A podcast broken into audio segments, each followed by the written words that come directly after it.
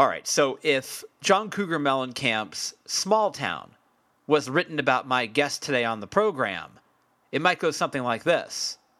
Well, I was born in a small town, and I live in a small town. Had a synth pop band in a small town. Oh, those small communities. I'm Alex Green, and this is Stereo Embers, the podcast. Check this out.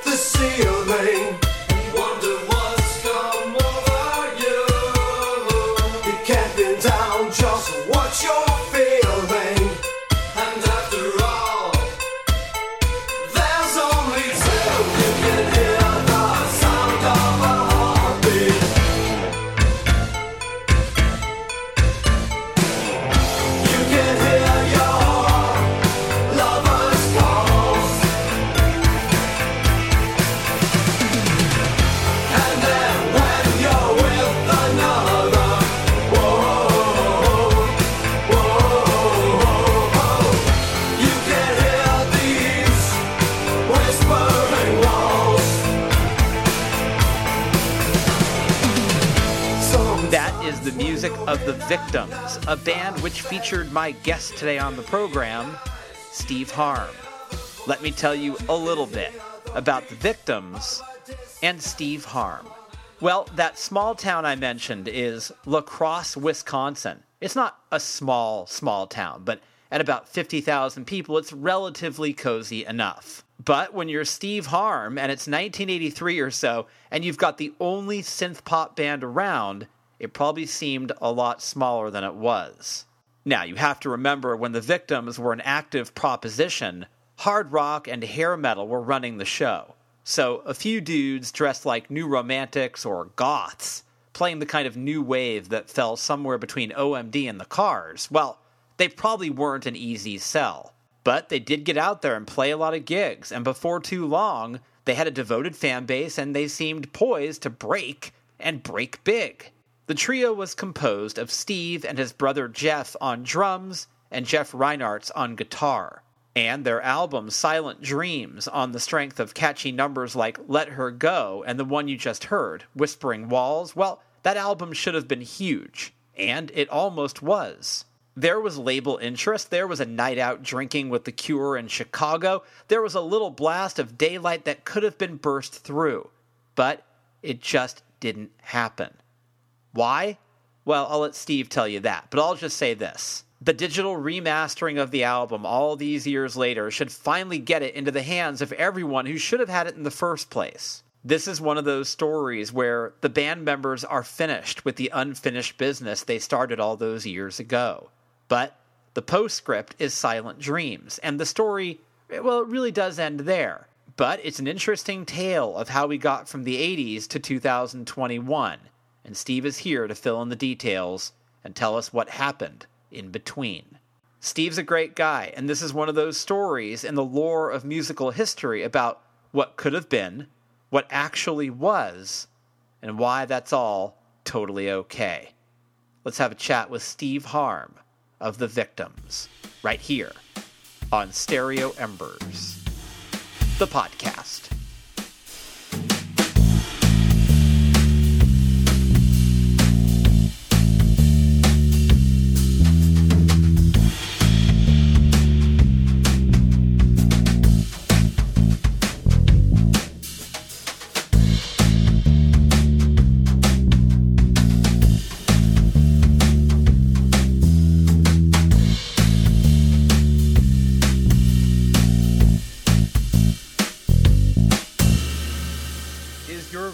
Name actually Harm or is it something else? Oh no, it's it's actually harm, H A R M. Because that's a great punk rock name. That's a name that like a British guy would have spent like months trying to figure out. Like I'm going to call myself, you know, Dave Fury, and you actually are Steve Harm. Yeah, but you, you know what you get in the '80s when when you've got a, a punk rock name like that is all the punk rockers accusing you of making up a name. So, Yeah. so wh- where you might think you'd get some kind of respect for it because that's your actual name, no, you just get people questioning you. No, that that can't be your real name. it's a that- great punk name. I mean, was there ever? By the way, did punk rock hit you at all, or did that was that not your wheelhouse? Um, it wasn't really my wheelhouse, but I mean, I I, I used to get um, when I in the '80s, the way we'd get music is order away for it. You know, I'd I'd pick up a um, um, I lived in a little town of 2,000 people in uh, in western Wisconsin, so occasionally we get up to Minneapolis, and there was a great bookstore there that had a lot of music magazines uh, and a lot of music uh, uh, papers from uh, overseas, I'd always pick up like a Melody Maker or New Music Express, bring it back to our little town. All my friends would think I was ridiculous, and then I would send checks to all these different, uh, you know, record distribution people to get uh, to get new records, and a lot of them were compilations. So you get, uh, you know, a cross section of punk and, and new wave stuff from the time period. So it wasn't wasn't my wheelhouse, but I certainly didn't. Uh, didn't shut it off when it came on. But you must have been very aware of British music. Um, you know, punk notwithstanding, you must have been very up on what was happening in terms of like the British new wave bands that were coming through. I was because the, the the great thing, and I mean the, the treasure really in the, in like a New Music Express or a Melody Maker was, uh, um, I would immediately go to the reviews, and I'd I'd start reading reviews because you know no internet, so you're not hearing stuff before you buy it, and uh, the um the the reviews would uh, tell you everything you needed to know if that was something you wanted to listen to. So it was uh, I guess they were almost catalogs to me. Yeah, and I think that in many ways that's that's just you doing your homework. That's what we used to have to do. I mean, you and I are, are around the same age, and you know, I would if I liked a band like you mentioned Minneapolis, if I liked a band on Twin Tone or on Oh. SST, I would go to the record store and I'd find all the albums that were on that label, and that's what I would buy. Yep, or oftentimes if if it was a, a familiar record store where they knew you, um, and boy, do I wish that kind of thing still existed. Um, sometimes you'd come in and the, um, uh, the, the the person who was behind the counter would say, "Hey, there's a new record here that's uh, you know produced by fill in the name of the producer, and I, I'm pretty sure you'd like it because I know you like all the stuff that he's worked on." And uh, that was always a great way to to get new music and kind of an indication, like you said, if it was on Twin Tone, you kind of knew what it was going to sound like, or at least you knew the caliber that it was going to be. Um, same thing for all the other other labels, whether it was 4AD or, or you know anything, Wax Trax, especially for me. Yeah, those those were those were like brands, you know. So you you almost felt you could trust them because they had never steered you wrong. Um, and they, they had to be because you couldn't hear that stuff before you bought it so they knew that they had to create something that was so um, um, consistent that you didn't have any fear of dropping your your money on an lp when the Pixies or Throwing Muses signed to 4AD, that was sort of like that was like a, a seismic controversial thing because a they were American and b they sounded nothing like the brand that 4AD had, had had so far. Um, I mean that's how that's how deeply entrenched in in um, sound a lot of these labels were.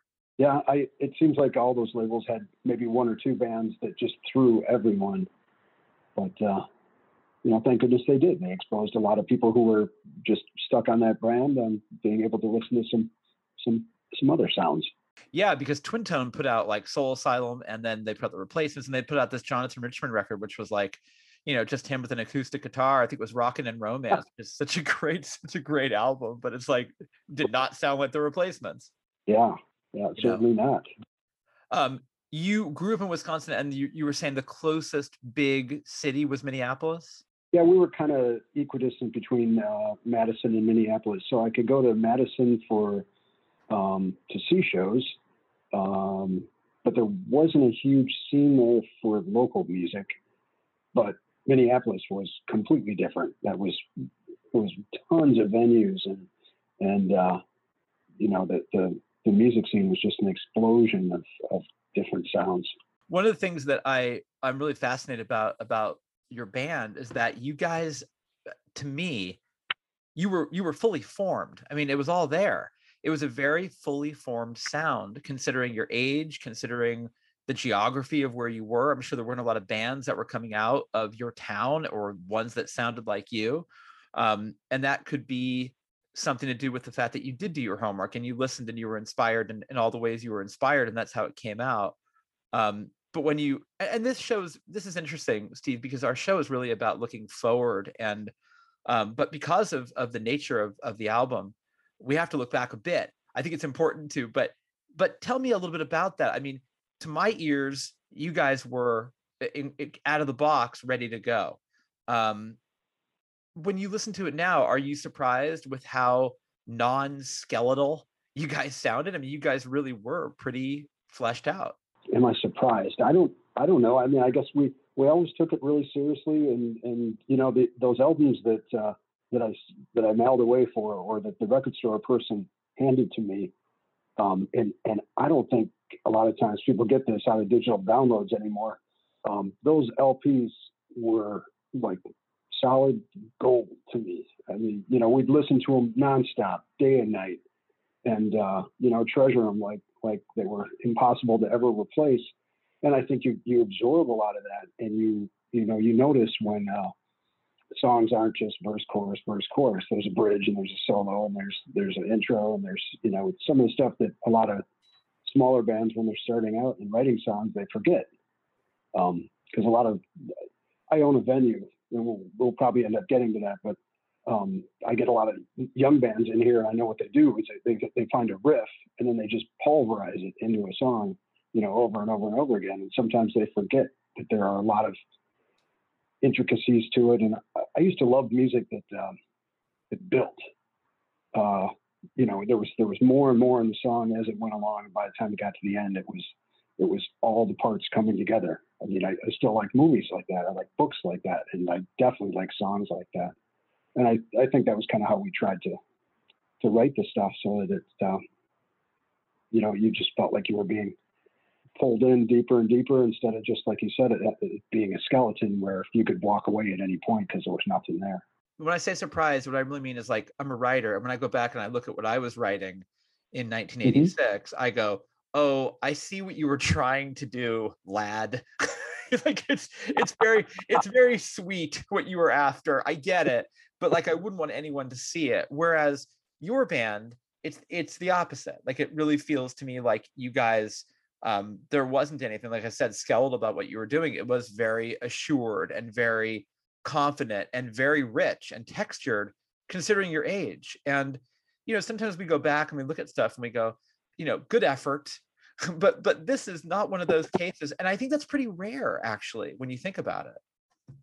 Well i, I mean i really appreciate those compliments. I, I my you know my brother and i obviously grew up together. He was a drummer and I, I think that we you know we probably wrote together really well. We probably just without knowing it because not having worked in bands where we didn't have a relative we probably didn't realize how well we synced. And uh, i think maybe that was part of it we're just thinking along the same brainwaves. What were some of those albums that were handed to you that were that made such an impression? Like, if you can just list a quick procession, like what were the ones that were that were so important? Um, some of the early uh, uh, Echo and the Bunnymen, um, really early Cure stuff. Um, boy, you know, and, and, this was a little bit into the band already, but when Black Celebration came out, changed my life.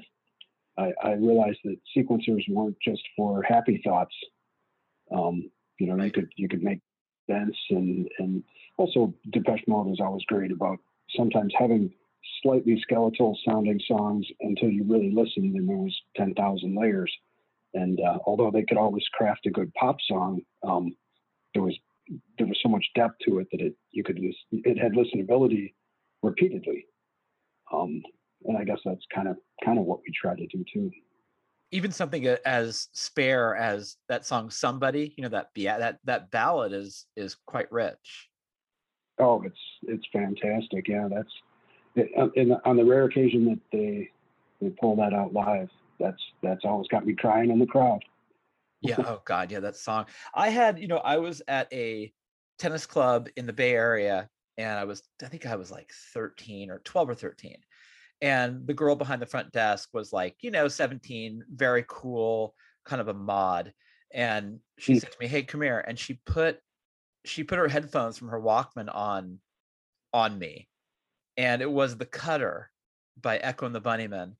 And nothing was the same after that. That was such an important moment for me because I was like, Was that the, I mean, I was just like, how is this even possible that this could be this good and hardly anyone knows about it? we started out as a two piece and we, we somehow had the the guts to go around and play different uh, local venues and local festivals and there was there were two people in town the only two um, that were like super new wave uh, a couple named penny and barry and penny had the rod stewart blonde hair and always wore um, super tight satin pants and uh, some type of probably a tank top with like uh, black and white stripes on it. I mean, they were they were right off, um, you know, a stereotypical.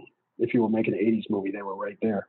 But they actually gave us some of the first stuff that we listened to from from Europe uh, because they thought that that uh, maybe we could even start to sound like some of that. And all we were at the time was me with the Rhodes piano my brother with this drum kit and two vocal mics and way too mu- much guts for what we should be doing at that point. Way too, way, taking way too many chances, playing some pretty god awful st- songs in front of people. But um, that, that that really had a big influence too. So I guess you know add that to the record, to the, the person behind the record store and the magazines. Simple moments, just yeah. When you think about the headphones going on your head uh, and hearing the echo and just simple stuff like that can be life altering. Right. And you know what's amazing is that I'll bet you that she never ever thought about it when she put the headphones on my head. I'll bet you that she never ever remembered even doing that ever again. But for me, it ma- it literally made my life go in a different direction. Yeah, wow.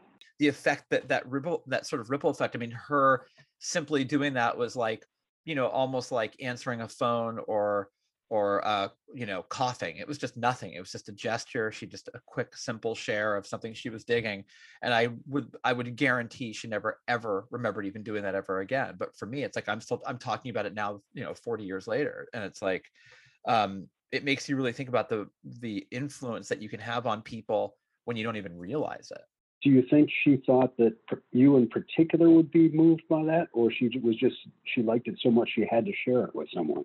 That's a great question. I mean, I think I almost feel that it was probably the second, um, because I was a kid in the Bay Area. I was listening to metal.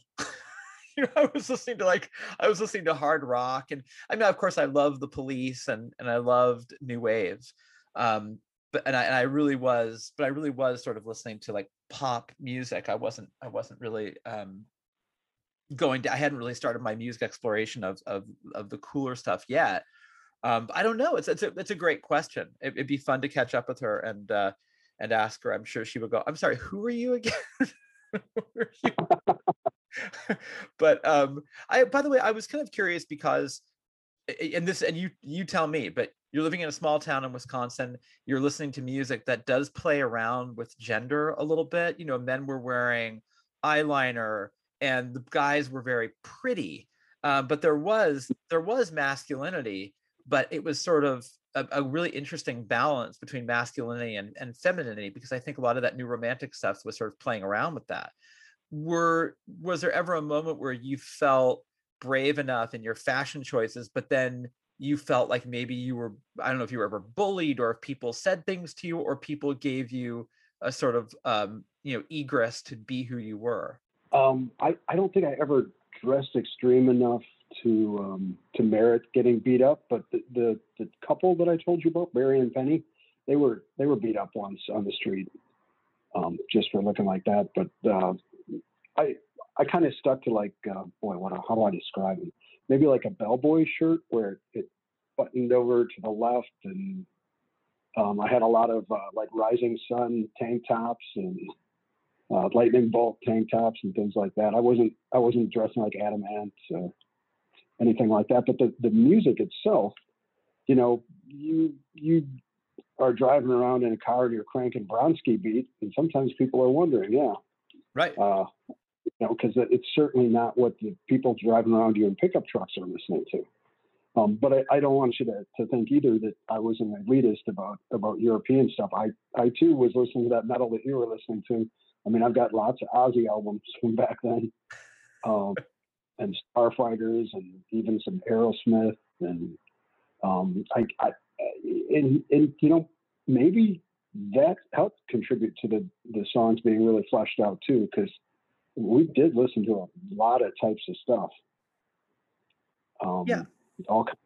I mean, I listened to stuff that, like, like I said, Bronski beat Depeche Mode that would make, uh, make the girls wonder about me a little bit, and I listened to Ozzy Osbourne, which would make my parents totally pissed off. You know, for me also, like an album like Pyromania was, I mm. mean, you know, I'm in seventh or eighth grade when that comes out, and that thing was just infectious. And so to me, I saw a through line, and maybe it was production, but I saw a through line between Pyromania and the Cars. I mean, to me, it was sort of like they were both sonically incredibly nuanced and textured and big.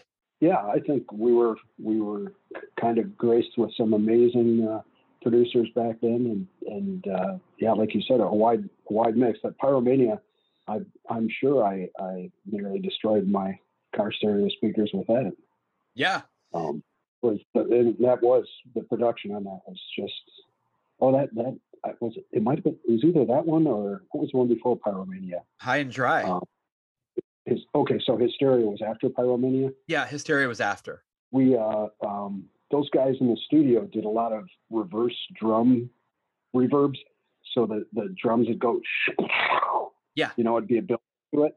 And uh, my brother played electronic drums, and he figured out a way to record the backward, um, the backward drum hit, trick, um, and then be able to trigger it. And then he had a gate set up so that as soon as the he actually hit the snare, it would stop the reverse uh, reverb buildup Oh, so we could do live we could play um, which i mean you know it doesn't sound like much but man it blew the blew the local bands minds when they were watching that stuff they couldn't figure out how we were doing it were your parents supportive of what you guys were doing, or, or were they a little concerned? Uh, i think a mix of both but but way more supportive probably probably 80 20 um, supportive not and then not uh, and then not supportive. They they God, we you know we had our stuff set up in the in their house and for a while we'd take over the garage and play just incredibly loud where we get um, the small town that we lived in we actually lived outside the town um, across from the town on a hill by a lake and we'd get noise complaints from the town which was about a mile away so you know my my parents were letting us rehearse at just ridiculous volumes, but they had to because we um uh we did everything by phone because there was no internet. We were, you know regarding booking and things like that. Uh, we had one phone number, and again there was no cell phones either. So one phone number, the home phone, and they had to pretend that the the home phone was Zero Budget Records, our little record company.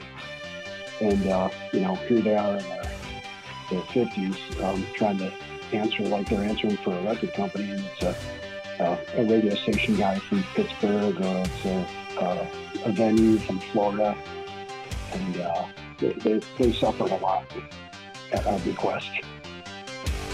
Please, please don't touch my heart.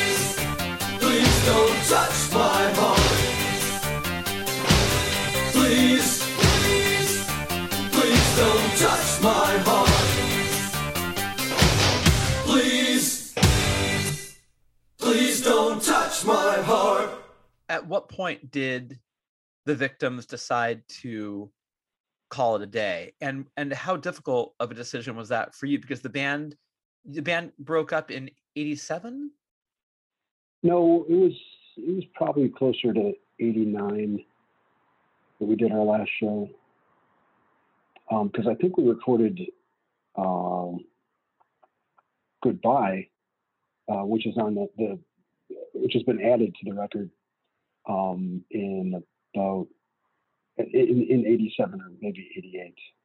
Um, and how we broke up, it we um, well, it, it really has to do with the amount of work that it took at the time to to try to be a professional band anywhere, but let alone in the middle of nowhere, and set up tours by phone and deal with hundreds of college radio radio, radio stations by phone, and um, you know the, the mailing of thousands of demo tapes, and you know because there's no digital way to transfer that stuff, and a lot of that was on me, um, just because as we got older, you know, every, everybody in the, well, the two guys in the band wanted to have lives, so they had real jobs, and my whole job was band, band, band. So I would, I'm kind of a workaholic, and I'd spend 10, 15, maybe 20 hours a day, seven days a week, sending out letters, station IDs, um, records, press kits, being on the phone trying to set up tours, and then we would, and then there'd be writing music, and then we, we carried full pr- production when we traveled. Um, so we had full sound and lights, and so our our shows were just ridiculous. We had to get to the venue at like noon, and maybe we'd be ready to go by eight o'clock at night. Um, and that was, a lot of that was because the technology wasn't fully formed. So we were using MIDI when MIDI was new, and it had a lot of um, idiosyncrasies, let's say, that would uh, really take a lot of time to, to work through at some venues. And we, um, I, I can't remember the exact date that we had just decided that we'd probably take a couple off. And everybody would do their own thing, and then we'd get back together and get going again. And uh, during that couple months off, uh, I, I think we all discovered life that we were had been totally unable to partake in for the previous five, six, seven years. Um, and I know it sounds weird, but we talked again, but we never talked about the band. We just kind of let it fade off into the distance. And literally, I mean, I you know I talk to my brother all the time. I talk to Jim, our guitarist, once in a while. Um, we we don't we haven't talked about the band until these guys from Give Take up in Minneapolis said, "Hey, you know this record, uh, let's we should put this back out again." well that does sound weird because it because i mean the band was such a big part of your life it was such an elaborate thing you were doing like you're talking about with you know what just the the rig and the setup and the uh, it was a herculean kind of process. And to not to suddenly not be talking about it in many ways it's very natural right? It's sort of like it's just organically it just sort of the fruit fell off the tree and that was it. Um but it but it is weird steve that you didn't talk about it. I mean is it when you think about why you didn't talk about it is it because it just felt like you you didn't want to bring it up or it just it just never came up naturally?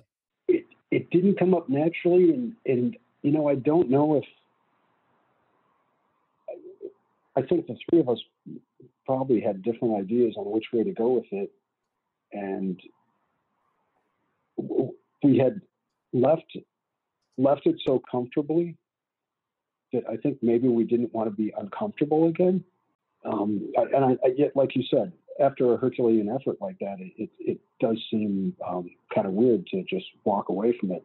But it was a Herculean effort for quite a while, and uh, it, I mean, it, I, I can't even explain how how life sucking it was when you when you've got to do all that by yourself, and and some of that I blame on me because I, I turned down managers because I thought I could do things better because look at how well everything was going. Why would I need a manager? We turned down uh, sale of one of our songs to Chrysalis Records because I was convinced that if the song was good enough for them to buy for one of their artists, then that, that we were good enough to sign. You know, not thinking, obviously, I've got 200 songs in me ready to go, you know, just sometimes you make those mistakes. What was filling up your life at that point? So the band stopped and you guys weren't talking Mhm. about it. And what what did you do? In other words, like you seem like a guy who has a tremendous amount of energy and drive and focus. So clearly that energy, the drive and that focus had to be going somewhere else. Wh- Where where did you put it? Um, to make some money, I took a job with a, a local um, sound company that did um, everything from concert sound to. I, I, specifically spent a lot of time um, making some pretty good money, but uh, this will make it sound like I really should have went back to the band. I was doing things like putting up sound systems in fairgrounds for for uh, fairground type events that included everything from pig auctions to demolition derbies. So I was climbing up on poles, hanging these World War II speakers like you'd see at the beginning of MASH. Oh yeah. Um, you know, the, the big round PA speakers. We'd string those for miles throughout a town for some town's big parade, and or I'd I'd, I'd walk through the the rafters of some pigeon crap covered uh, barn at a fairgrounds so that they could have some speakers in there for announcements. And uh, I, I I got so far away from music that um, I don't know. Maybe that maybe that's what made it easier because the only thing that involves music with that was the occasionally we do. We actually did Garth Brooks on a hay wagon um, at the Shawano County Fair in Wisconsin. I mean, like a literal, you know, like 20 by 10 foot wooden pull behind a tractor hay wagon. So we, did do some interesting things. was there ever a moment and, and, and i'm asking selfishly because for me i had a, a, a similar story to you where i was a dj at a at a high school radio station and i'd gained notoriety for being you know just sort of um, a young mouthy dj on a on a high school radio station we had a pretty good wattage and we were competing with with major market stations and you know i had a, a an early formed personality and Wow. right and there was a lot of attention. But when i went to college i ran the the radio station there and then i just flipped off the mic um, and started writing. And i did that very consciously because i really had sort of i'd reached a point where I, I wasn't sure how to be that character the young mouthy character as a guy who was getting older. So there was a real struggle with that. Um, but i thought about Uh-huh. it every single day. Like and there wasn't a day that went by where i didn't think i should be behind the mic. I should be behind the mic. And i didn't do it. I didn't go back behind the mic. I stopped from 24 25 till i was about 45 so i literally took 20 years off and i thought about it every single day. So i'm wondering when you were up there stringing lights or doing the garth brooks thing was there ever a part of you that was sort of like "Uh, someone should be doing this for me. I should be playing music or or did you also not talk about it with yourself as well I think there was a lot of the latter there that I, I, you know, it was, I was, and looking back on it, I'm, I'm not sure how I was able to, but I was, I was able to just kind of put it behind me. Um, you, you, you posed a question that I, I never even really, uh, I've never thought about that hard. I, I guess I was, I was able to distract myself enough to, to put it behind me to the point where it just didn't make sense to do it again. Yeah, I I totally get it because I the reason why I didn't come back earlier is because it didn't make sense to me. I didn't know the the the path to doing that wasn't clear to me. You know, like sort of like the character that I was going to be or the way I was going to sound. Um and and I wasn't going to do it if if I couldn't figure out what that was going to be. And so it was very conscious. As, but but again, I, I never stopped thinking about it. It was so and and by the way, I like your way better because my way was really painful. I mean, it literally, when I thought about it, it wasn't a fun thing to be thinking about because I wanted in so bad. it's almost like being injured and being on the sidelines and you know you could throw the ball and and you can't you can't get in the game because you're just something's just not right um and so but what a relief to for me to finally come back to it. So for you coming full circle this album coming out the, the sort of the the rediscovery of the victims and also the discovery for a lot of people how does that feel? And and how are the conversations with yourself around it now? Um, it's it's pretty nice to see people appreciating it. I, I uh, over the past few years, I have done some searching. I found it on Pirate Bay at one point, and there was there was some comments there. And then this guy, the whole reason that this happened was some guy who runs a a, a video site called Obscure '80s Bands or something um, had posted it.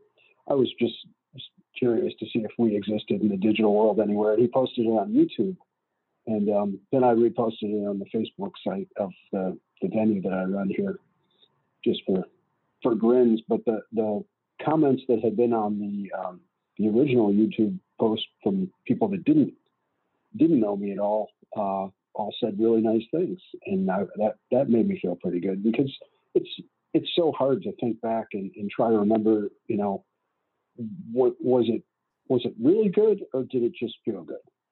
And uh, um, there were a lot of great comments, and that, that was really nice. But I didn't, I never thought it would reach the point where um, somebody would want to remaster it and re-release it. That just sounds sounded ridiculous to me. And and here here it is out, and seems like people like it. So that's that's fantastic. That's you, you, you try to write songs that uh, that that get stuck in people's heads, and uh, that's what what we always try to do is get a good solid melody and build around it and build the song and um, you know hopefully when they shut it off they still hear it. What are the conversations with your brother like now? Uh, but now are you guys talking about the band? Um, a little bit. He lives out in arizona so he's a long ways away. I don't i don't see him very much. Don't don't talk to him much. And he was very taken aback when i said that someone wanted to do this. Um, and um, but he said, you know, if if, if they really think that there's a, a market for it, why not? Um, he was he was really happy with the remastering. Uh, he's got a very good stereo system, and uh, got a hold of me right away and said he thought it sounded great. And uh, you know, that as far as talk of ever getting together and playing or anything like that, there's that I think logistically that would be impossible, and none of us ever. Nobody wants to remember three old guys on stage trying to sound like they sounded 35 years ago. Although I guess I can cite a lot of bands that uh, that, that, do that still in stadiums. But uh, in the archives, are are there songs that weren't released? Is there more material that could that could come out? Um, as far as recorded, there's probably about 10 more tracks that were recorded um, the same time that uh, June to September was recorded, which was just recorded on a cassette tape at a live show by our, our sound man who just decided he would record the set so he could get a little more in tune with um, the effects and stuff that he was using during the show. And um, luckily, that tape never got destroyed. And um, so there's about there's probably about ten more recorded tracks. Yeah. And are you are you playing music at all? Are you do you like write songs? Do you like what's your own daily practice? I haven't written a song since then, except for about six years ago. I had a pretty bad breakup, and of course, that's how that's usually how good music happens. Is you get really emotional about something. Um, and uh, there's a there's a great band from here called the Sweat Boys. It's a sort of an '80s throwback electronic band, and um, uh, they uh, the guy who who is the, the lead man in the band has has a bunch of keyboards in the studio, and I just asked him if I could go over there one day and play around, and ended up writing a song, and uh, we didn't um, we didn't get a chance to properly record it, but we're actually talking about it just for for the heck of it. But other than that, I don't I don't play regularly at all. I'm usually pretty busy with the venue, and I all my my old keyboards um, I've lent out to local bands, so they're still getting used, but uh, not by me. Tell me a little bit about Warehouse Alliance. Um, we've got a well, shortly after the the victims. Um, in fact, it was in 1991. Uh, I guess I'll go back a year before that. Uh, 1990, when I was working for that that uh, sound company, we would have that that work was sort of consistent, but it was um, more summer oriented. Sometimes in the in this the winter and spring, uh, there wouldn't be a lot of work, and I'd I'd hang out in downtown La Crosse at uh, a friend of mine had a tanning salon, um, and admittedly, it was a great place to meet girls. So that's why I would hang out there, and um, um, be able to hang out with friends too. And they were in the basement of this building that was built in 1888. A, a great portion of downtown La Crosse, um, well, actually maybe a 10 block area, is buildings from the 1880s through the 1900s. We've managed to save um, several blocks of old buildings. And uh, anyway, these guys were in the basement of this building that uh, had been, at that point, had been pretty much abandoned. The upstairs was, the first floor was empty, the second floor was empty, the third floor was empty. And they had keys, and I asked if I could explore one day, and I went upstairs to the third floor, and it was a big open room, um, about uh, 3,500 square feet, and had high ceilings, and uh, I could imagine a stage in there. Um, I thought, geez, we could we could put on shows here. Not me, um, with other bands. And uh, we ended up, those guys and myself ended up opening sort of a clandestine dance venue um, instead of a, a live music venue. We didn't we didn't have permits or anything. It was just ridiculous. And we were open from 10 o'clock at night till 4 o'clock in the morning when the bar time here is 2 a.m. And uh, we figured we'd just get the people after 2 a.m., who'd want to continue dancing. And instead, mostly what we got was the people who were too drunk to go home. So that was a that was a lot of hassle. But um, uh, there were five of us, and and we decided to stop doing it. And then um, well, one of the other guys and myself decided we would reopen it, but we'd do it right with permits. We'd get everything um, fixed up. We talked to the landlords we talked the landlords into a real low rent as long as we were able to um, uh, get the place all um, up to code, which was ridiculous because it had been abandoned for years and, and, we didn't know what we were getting into. But we agreed to this agreement and then we took all the, we, we had pretty good turnouts because there were no places for kids to dance in town. And we, we, we went for a all ages uh, uh, type of uh, environment we put all the money back into the place, kept fixing it up. Uh, eventually, they were going to sell it. We found, I mean, there's a long story about how we kept them from selling it and some of the the uh, uh, guerrilla things that we did to um, keep them from selling it, so we could try to raise the money ourselves. But, um, but I'll make that long story a lot shorter and say that uh, uh, the partner left after a while because it was getting getting kind of financially trepidatious, and I, I ran the venue for 21 years ran up some pretty good debts because when you're running all ages venue with no alcohol, uh, it's very hard to keep all the bills paid. Um, but I did what I could. Eventually, I got too far under, and uh, in 2013, I had to file reorganization bankruptcy, not to get rid of the debts, but just to to get it organized to repay it. And some, um, and it looked like I was actually going to lose the the venue, and the, the kids in town were going to have nowhere to go to to see live music. And because um, at that point we'd started doing bands actually for most of that 20 years. And some parents came to me and asked if they could uh, talk with me sometime, and we got together and they, they suggested forming a nonprofit and trying to run the, the venue as a nonprofit. And um, all I had to do was assume all of the debt myself. Uh, the venue would then be a nonprofit and they'd pay me a little bit of rent for the space and I would chip away at the massive debt. Didn't it's from a from a financial point of view, my accountant was like, no, no, no, no, no, no, no. And from my point of view, it was that's the way to save a place where kids can go to uh, see live music and touring bands and have their own bands play and no drugs, no alcohol. And it we could see after 20 years how much it had changed the town and changed kids' lives. Um, and so we've been doing it as a nonprofit for the past eight years, I guess. And so that's it's uh, we're at 30 years right now, and it's a uh, it's a it's a pretty magnificent thing because when you've been running that long as an all ages venue, you literally get parents coming in who came here when they were 15, who have uh, um, like 10 year old, 12 year old kids, or they came here when they were 18. They've got 15 year old kids. They're they're literally, bringing their own kids in um, to say hi, and so their own kids are enjoying live music like they were. You know, when I started it, I thought we're going to have a venue where bands are going to be happy to play because we're going to treat them treat them really well. And and I hear from bands there are a lot of places where they go and the, the the venue is super nice to them, maybe sometimes over nice to them.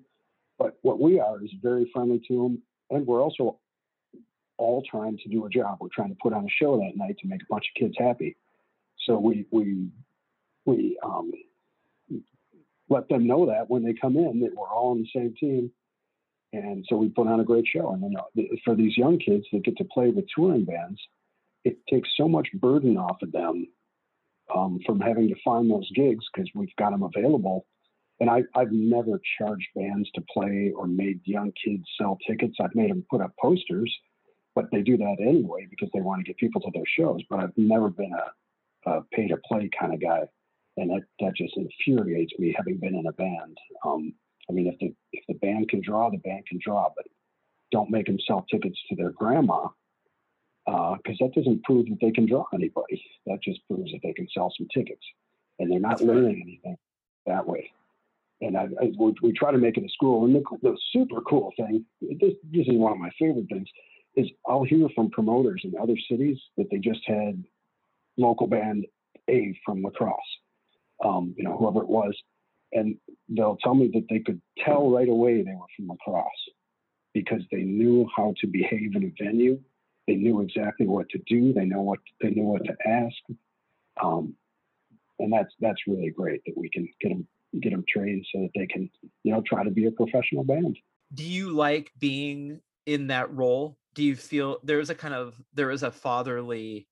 I'm not sure if you have kids of your own, but there this is a very fatherly kind of role. Um, it's very cool. I, I, I don't have kids of my own, and, and when people ask about that, I always tell them it's because I have a couple hundred kids every weekend. Right. And and it's you know it's a small enough town where, um, as well as as you know helping those kids with um, um, their bands, I, I know the kids so well that when Jeff is breaking up with Lisa, I know what's going to happen there. So I'll I'll talk to Jeff so, I mean, I know, you know, and that's how everybody, we've got people who have worked here for 15 years and 10 years. And, and by work, I mean volunteer because we're all volunteers. Um, and we know, we get to know the kids so well that we, we, sometimes we're psychiatrists or psychologists, uh, job advisors. Uh, I think I've written more letters of recommendation than anybody on the planet because every one of those kids, when they're going for their first job, who they don't know any adults that they communicate with normally. So they ask if we'll write them a letter. or I'll write them a letter. But the fatherly thing about the bands, yeah, that's that's kind of what I feel like. And and I sometimes bands will look at me like, oh God, the old geezer's got an opinion again. And uh, some of the smart ones will listen. And you know what? Some of the, the regional bands and even the national bands, um, occasionally they'll call with, you know, we'll get, we've got a, uh, a record contract offer. Can you help look it over? That kind of thing. You know, so it's, it's, I'm not playing anymore, but I'm, I'm more involved in music than I was then. It seems like. It's really cool. And I think when Jeff and Lisa break up, if either of them are in bands, Jeff and Lisa are both going to write some great songs. I hope so. That's how to get it out. That's how you do it. I'm just really glad the victims are out there. I think people need to hear this, and I'm I'm uh, I'm excited for our audience to to check it out. It was totally new to me, and uh, and it sounded it sounded uh, familiar and and outstanding. So congratulations, and I'm glad this is finally out. Well, I, I, I really appreciate appreciate that very much, and yeah, I hope your your listeners like it. It's a great album, and uh, and I appreciate your time, man yeah, it was it was blessed.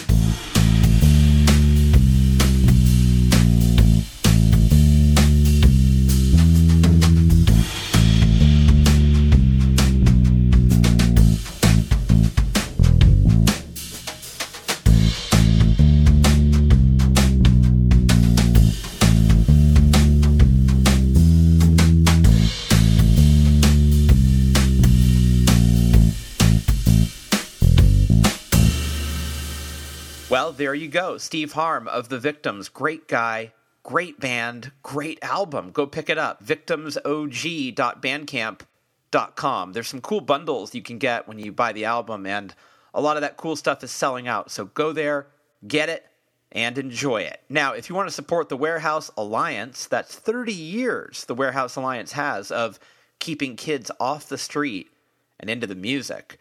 Uh, go to warehouserocks.com or whrocks.com or warehousealliance.org. Great cause, great venue. Let's keep it open. You can visit me at alexgreenonline.com. You can also follow me on Twitter at Embers Editor or on Instagram at Embers Podcast or just email me, editor at stereoembersmagazine.com. Visit Bombshell Radio at bombshellradio.com. And don't forget, Stereo Embers, the podcast, is available on all podcast platforms. Go to the one that you use, subscribe, leave us a rating, maybe a nice comment, tell all your friends. You know, maybe have a party and have a huge announcement where you clink a glass and say, Do you guys know about Stereo Embers, the podcast? That's why I've brought you all here. Enjoy the cake, enjoy the drinks, and enjoy the podcast. That's a lot of trouble to uh, go through for us. We appreciate that. Let's close the show with a longer listen to Whispering Walls from the Victims album Silent Dreams, now available in the world, and the world is better for it. Thank you, as always, for listening to our show week in and week out. Here are the victims, and I'll see you next time right here on Stereo Embers, the podcast, only on Bombshell Radio.